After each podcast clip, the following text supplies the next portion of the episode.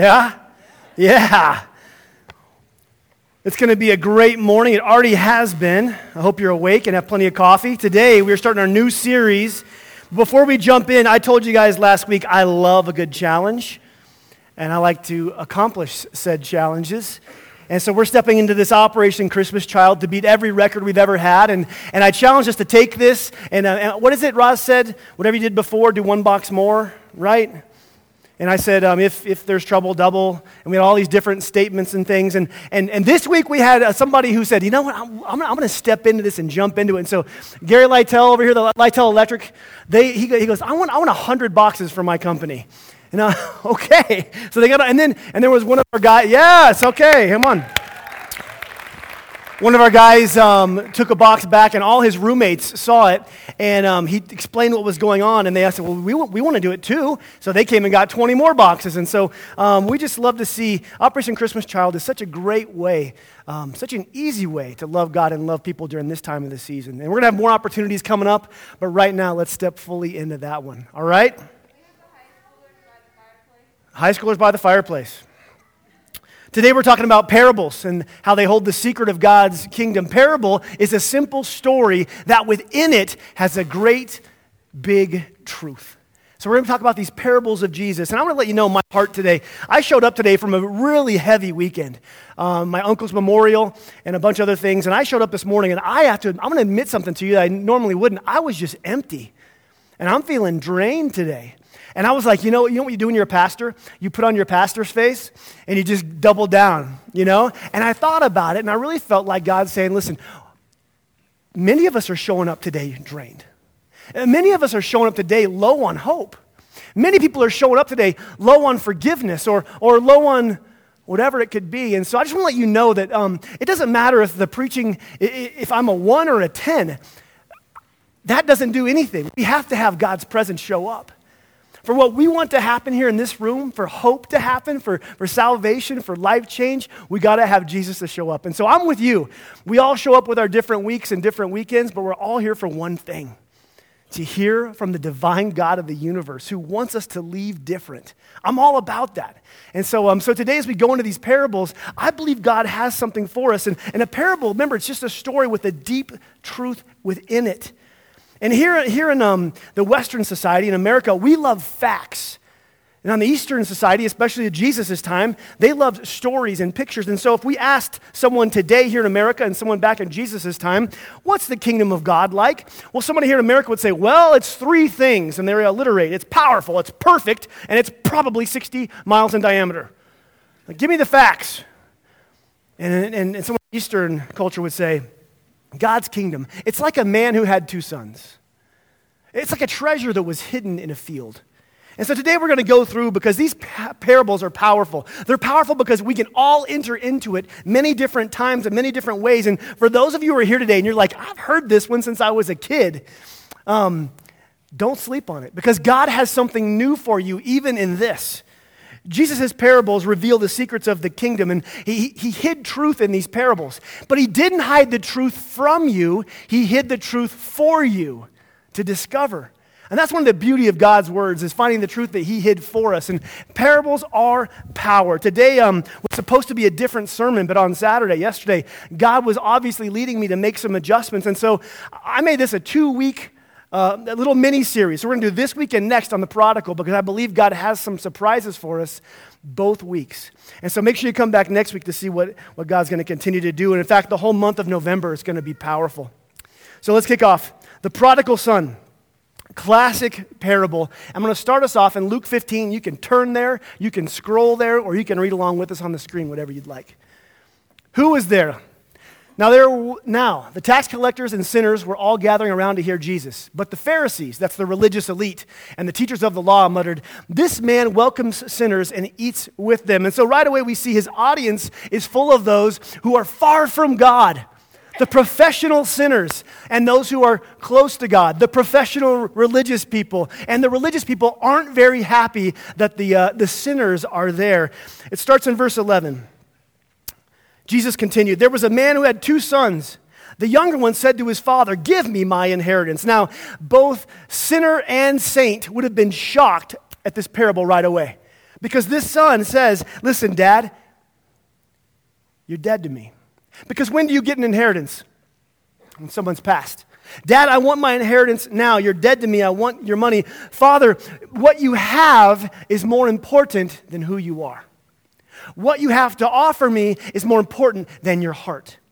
For some people, we would say, um, what comes from God's hands is more important than knowing God's heart. This son says those things.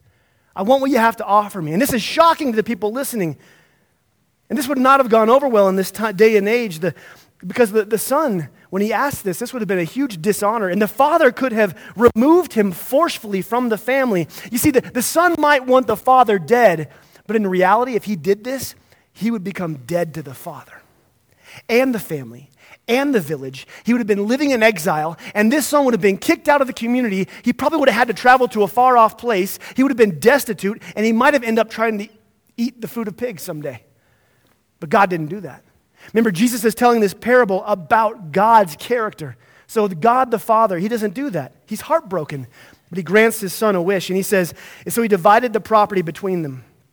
He divides the property, he gives it to, the son. And the word for property here is bios, where we get the word biology. It, it means life. The father divided his life, he divided his livelihood. He gave big from who he was. And in fact, when you sell off that much, this would have greatly affected the family. Not only prominence in the community and status, but also just loss of finances. And there would have been servants and others involved in what they sold that would have been unemployed. This was a big deal. This was hurtful.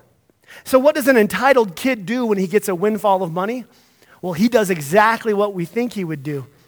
Not long after that, the younger son got together all he had, he packed up, and he set off for a distant country, and there he squandered his wealth in wild living. Wild living, that is code for a lot of different things. But first of all, he's in a, different, a distant country. And this, this phrase would have meant something to the, the Jewish audience listening. Because this let them know he went to a non Hebrew community, to an unclean community back in those days, with unclean people who didn't love God. And a good God fearing boy, like, like the older brother, never would have gone to such a place. So he went and had some wild living. He went to the wrong city and did the wrong stuff. And the question here is which sins did he commit? All of them. He committed all the sins. He, de- he, de- he denied himself nothing. If it was there, he did it. In our culture, this would be like an 18 year old getting money and going to Vegas. Because in Vegas, you can really sin. I mean, if you told me, hey, I took my inheritance and I went to, to Basalt, I wouldn't be that worried about you. You got a pot pie and you went to the park, it's great.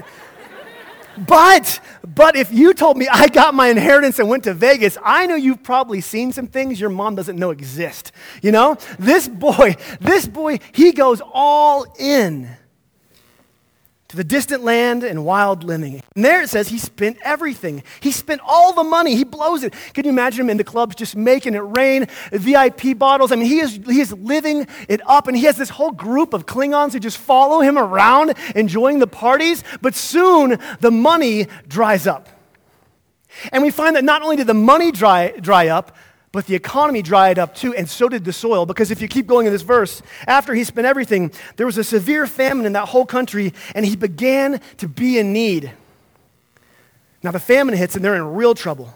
And the listeners are just shaking their heads.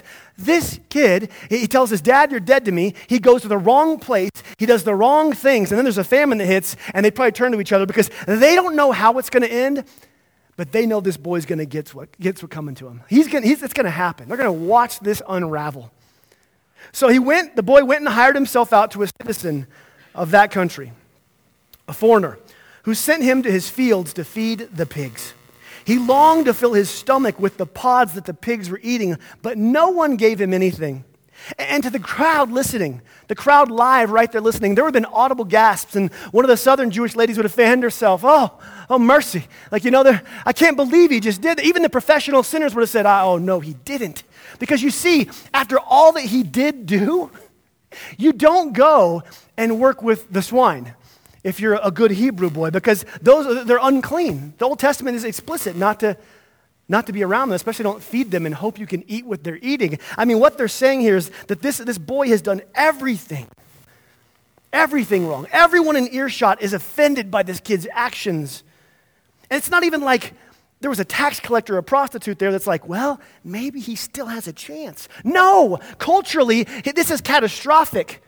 You don't come back from this. You don't walk home and they go, ah, you know, here's another chance. You have done it all wrong. You are completely unclean. You have brought major dishonor on the family. That's it. Now, he hits rock bottom in verse 17 and comes to his senses. It says, He came to his senses. And I love this verse. Have you ever had one of these moments where you look in the mirror and you, you see the real you? You ever had one of these moments where you come to your senses and you see the, the true road of the future of your decisions if you keep going? You see what your past has actually brought you to? You ever have these moments where you come to your senses, maybe morally, maybe spiritually? He looks around and he sees that he's in a pig pen, and not just physically, but his whole life.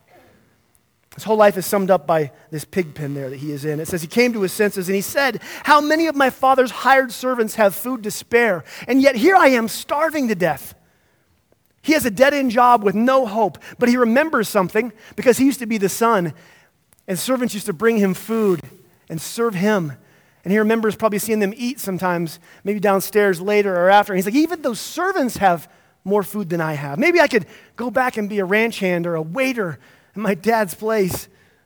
At least then I'd have some food. And so he comes up with a plan and he has a speech to go with it. Listen to this. He goes, I'll set out and go back to my father, and then I'll say to him, Father, I have sinned against heaven and against you. I am no longer worthy to be called your son. Make me like one of your hired servants. I mean, it's a great speech, it really is.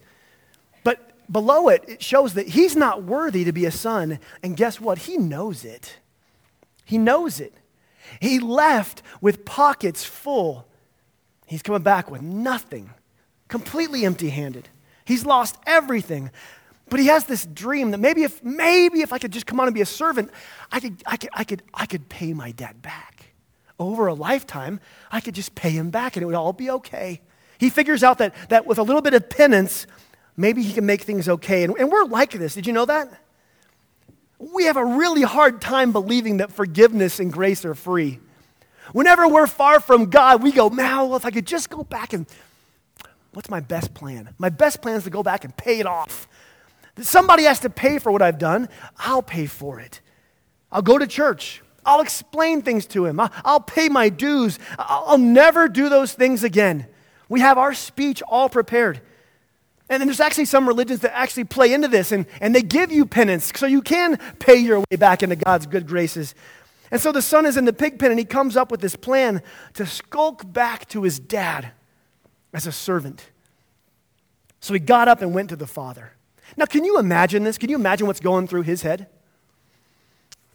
and his heart? I mean, he's probably replaying the last conversation he had with his dad over and over and over. He thinks back through it. He remembers being there with his dad in the office, and he says, Dad, I want my inheritance now. And he sees the hurt on his father's face.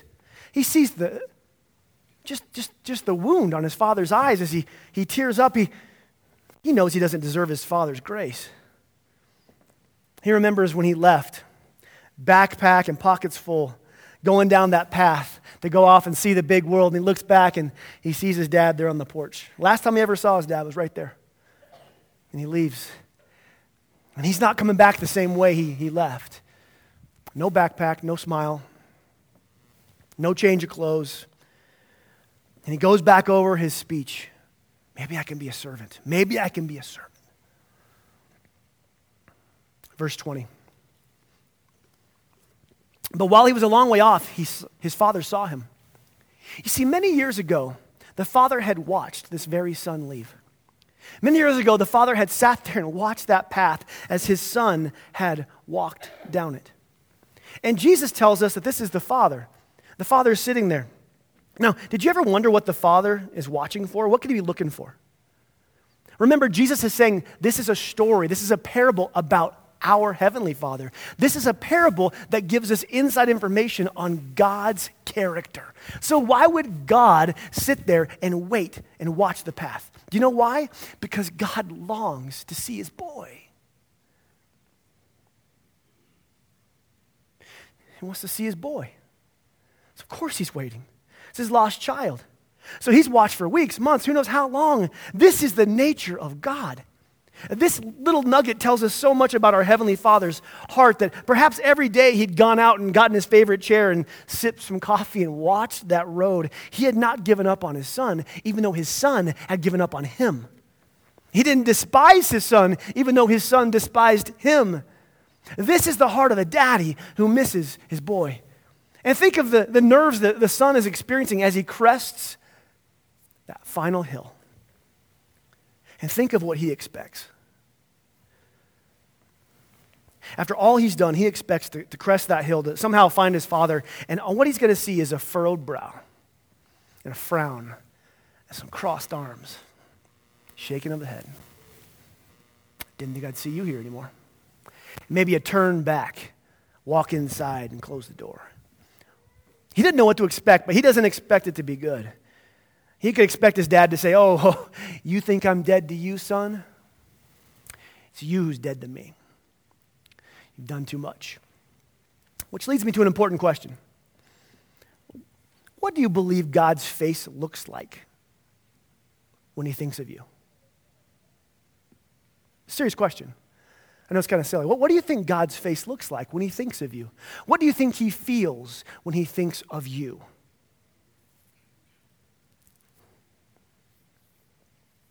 Based on the stuff that you've done in your past, based on maybe what's been done to you, or maybe your lack of faith, or you don't even want faith, or the way you've been living, do you feel God's arms are crossed about you?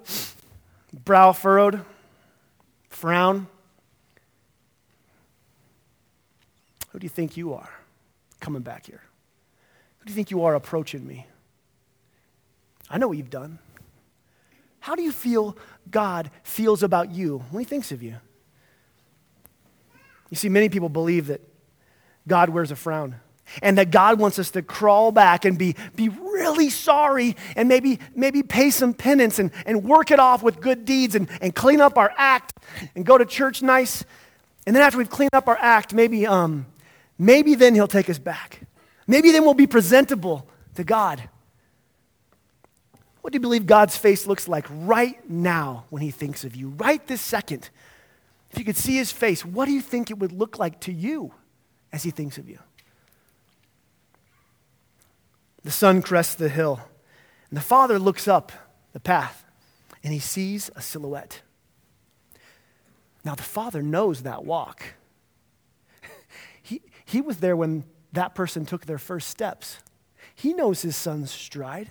Now, it's a little more stooped, his, his head is down, but, but he knows that's my son.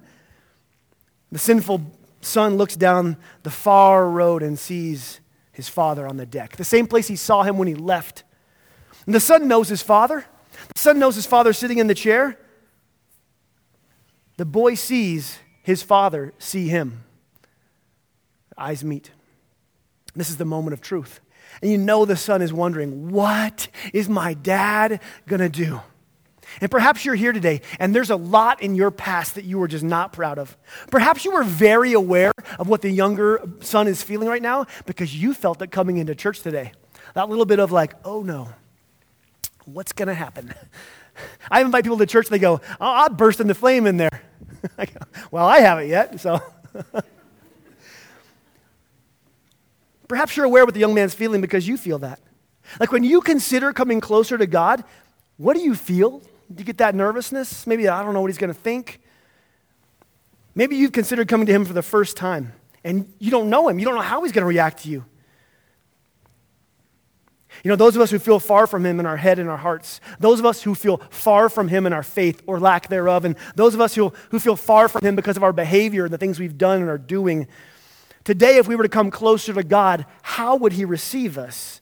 How would he respond? Jesus is telling us a parable that has within it the seeds of the secret of God's kingdom and the character of the Heavenly Father.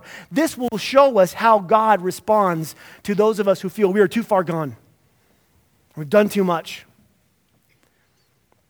The son, hoping to be a servant or a slave, sees his father looking at him. Son and father lock eyes over the distance and they both freeze as time stands still.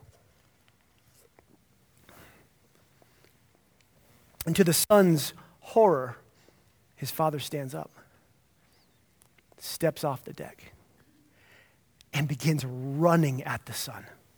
And the boy is shocked. Oh no, it's worse than I thought. He, he doesn't even want me on the property. He's, he's going to meet me up here. The father runs to the son. Now, now culturally, you may have heard this that, that, patriarchs in the Hebrew society do not run. This would be very uncouth. He would have to, to lift his robes and with untanned thighs sprint across. Patriarchs did not run. They especially did not run to sinful sons who wished you were dead. No, no. You see, honor required that that son, he come back to me. For the father to run toward him would be even more dishonor. Justice requires that that son come crawling back and let me know just how, how bad he messed up. For the father to sprint toward the boy before he even knew if he was going to apologize. We don't know why he's back. He could come back and ask for more money. He doesn't care. He runs toward his son. It would have been unheard of, and the crowd listening would have, would have kind of been shocked. This, this parable is taking a different turn. This is not how it's supposed to go.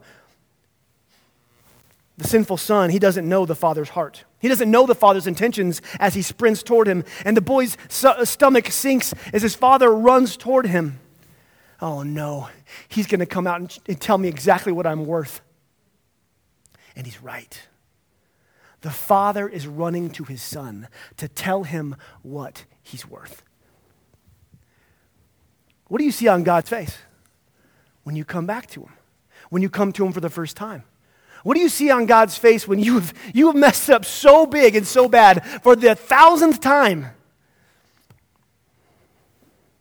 What does His face look like to you? What do you see on God's face after a lifetime of, of, of turning your back on Him, coming to Him for maybe the first time? Or maybe coming back to Him after a long time away? You see, religion tells us that God doesn't come to us at all that we have to creep back to Him. And we got to work our way into His good graces. But the boy watches as the father gets closer. And as the father runs closer, the boy sees his face and sees there's no anger, there's no disapproval. And what he sees are tears. He sees tears and a smile. And before the boy can connect the dots of what is happening in this moment, his father gets to him, hits him in a hug, and says, My son! My son! It goes on and it says this While the boy was a long way off, his father saw him and, filled with compassion for him, ran to his son and threw his arms around him and kissed him. Now, this statement about the father being full of compassion, the Greek word here is splachnidzomai. Everybody say splachnidzomai. Say it louder and better. Splachnidzomai. Yes, that's what the, that means. What it means is to be moved at the core of your being and the deepest part of you. Something moves so powerfully you cannot contain it. And it says here that the God Almighty feels splachnidzomai, and he's moved at such a such a deep level when he saw his son. He could not stand to be on the deck another second. He would not let that time go by. He was moved in the deepest part of who he was. In Orchard and people visiting, God is moved at his deepest core when you want to be near him. And it doesn't matter how far you've gone or what you've done. When his son and his daughter returns or comes to him for the first time, he is moved from his core for you. This is the heart of our God.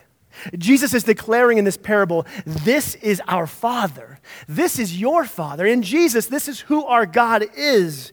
And this is who He's revealing to us. Now, the Son is there being wept over by the Father, by the dead. And, but, but what about His speech? What about, remember, he has that, that, that was really good religious speech he was going to do. It was, it was just really good. He rehearsed it. And so he kind of gathers himself, and his dad's still hugging him and crying over him. The son said to him, Father, I have sinned against heaven and against you. I'm no longer worthy to be called your son. Now, we don't know in the story if, if the father heard him or, and didn't care or just didn't hear him because right here, the father interrupts his well oiled speech with, with some of his own.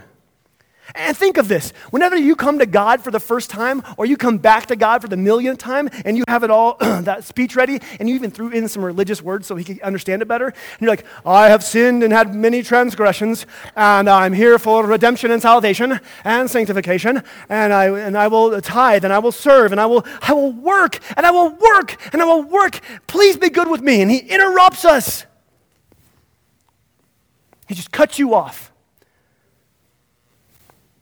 But the father said to his servants, yelled, Quick, bring the best robe and put him on him, put it on him. Put a ring on his finger and put sandals on his feet. And these three things mean something in those that day and age. Sandals. Sa- slaves and servants went barefoot, but sons, sons wore sandals. Ring. This is the signet ring of the family with the family crest on it. This is restoring authority and trust to this boy. And then the robe. It says the best robe. Now, there's a double emphasis here in the Greek, and what it would read is, Bring me that best robe. He's talking about a robe. Bring me that best robe. Servants, you know the one. Bring me that one. Now, what's that best robe? In the Father's house, who has that best robe? It's the Father's robe. You know the one. Bring me that one. Bring me that best robe. He is mine. Jesus is being crystal clear here. If you come to God, you come back to God. It doesn't matter what you've done, it doesn't matter what sins you've committed, how far you've gone, how weak your faith, what you've said about Him, if you've never even been to church. When you come to the Father, He covers you. You see, we come to Him with our sin and our past, knowing we aren't clean. And imagine how unclean this boy is. He has sinned it up with the all stars. I mean, he has, he has put some points on the board when it comes to sin. I mean, he squandered the money. He told his dad he wishes he was dead. He was feeding pigs. He was far off. He hasn't showered. He has the same pair of clothes. He smells terrible. He looks terrible. He comes to the father in a terrible condition. And notice that the father puts his robes over the rags. The father didn't need the son to go clean up before he came back. The, the father didn't say, Go take a bath before I restore you. He didn't say, go clean up your act before you get my forgiveness. And God doesn't need you to clean up your act for his forgiveness. God doesn't need you to clean up your act for his forgiveness. It doesn't matter how filthy your life is. It doesn't matter how weak your faith is. It doesn't matter how, how wrecked your past or how broken your present condition. It doesn't matter. It doesn't matter how long you've ignored him, walked away from him. He puts his faultless nature over our sin nature, the robe of royalty over rags of sin. This is the offer, offer of God. This, this, this, you do not have to clean up to come to God. You come to God and you let Him clean whatever He would choose. This is amazing. The boy's best plan, the best plan he could think of was I'll come home and I'll be a servant in my father's house. Could you imagine how awkward it would be if sons and daughters came home and then had to go wait tables and clean up after other people? It would just it would be awkward. It wouldn't work. That was his best plan, but in the father's house, that was not even a possibility. Jesus is telling us about his father and his nature, and in God's kingdom, you don't come home a sinful servant. In God's kingdom, you don't skulk back into his presence and with penance make up for your mistakes. In God's kingdom, you come home fully a son, fully a daughter, restored. You don't go work, you just are. Put a ring on his finger and sandals on his feet. Bring the fatted calf and kill it. Let's have a feast and celebrate. For this son of mine was dead and he is alive again. He was lost and he's, now he's found. So they began to celebrate. The father calls, calls for a party. And the ancient word here for alive again is anazeo. Everybody say anazeo. Anazeo means to be revived from the inside to full life again. To be revived from the dead. And this word anazeo is God's offer to us. You see, sometimes the people we get we get this mistaken. We think the best thing God offers us is someday I'll get to go to heaven. Now that's great. But anazeo, God's offer says this don't wait for someday. Right now in your life today, I'm going to bring life to the full to you. I'm going to I'm to give you more peace and patience and love and grace and goodness. The, the best part about going in God's kingdom is not what He does for us just someday, but what He does for us today. Anazeo, a revived life from the dead to live a new life now. God's offer is this forgiveness in the past, peace in the present, and hope for the future. That's anazeo. If you're far from God here today because of what you've done, it is time to come home. I'm not even going to apologize on this, on this ending. It is just time to come home to the Father. He does not have condemnation for you. You don't have to skulk and, and creep back in and pay your penance. because Jesus died on the cross for you, you are his son, you are his daughter, and he covers you in his robe, in his goodness. And your sin, it's forgiven. And you take your place in his kingdom as son and daughter. So for you who are prodigal, God says it's time to come home. If you're far from God, it's time to come home. Your Father's been waiting for you. He will continue to wait for you, even if you say no. But He longs for you to come back home for Him. Yes, He knows what you've done, all of it. Yeah, even that, and that too. He knows it all. He wants you to come home. He forgives you, and He loves you. So, for those of us here today, I want to give you an opportunity to pray with me. Maybe you have been far from God your entire life. Maybe you've never even come to God before. And this is the first time. Maybe you want to come back to God. I want you to pray a prayer with me. We're all going to pray together, so we won't you know, know who it is, but all, let's, all, let's all pray. And if you're here today and you want to pray this, this is, the, this is what we pray to say, God, my life is with you. I am receiving you into my heart. I'm placing my faith in you. So pray this with all your heart as we pray it out loud. Jesus, I need you. Oh, I've sinned. But you died on the cross and rose again. I believe it. I put my faith in that. I ask you to put your spirit in me. God, I come home today. Forgive me of all my sins. Cover my rags. I am your son, I am your daughter. Amen. Now, for, for others of you who, here today, and this is split into two because there's, there's two more characters in this story that we're going to look at. But for some of you here today, I got the sense this morning as I was just praying about this that, that there are some people in here who would say, well, that's a, that's a great parable for those people who are far from God, but I'm doing pretty good. I just want to ask you, you might be doing pretty good, but we all have some little brother in us.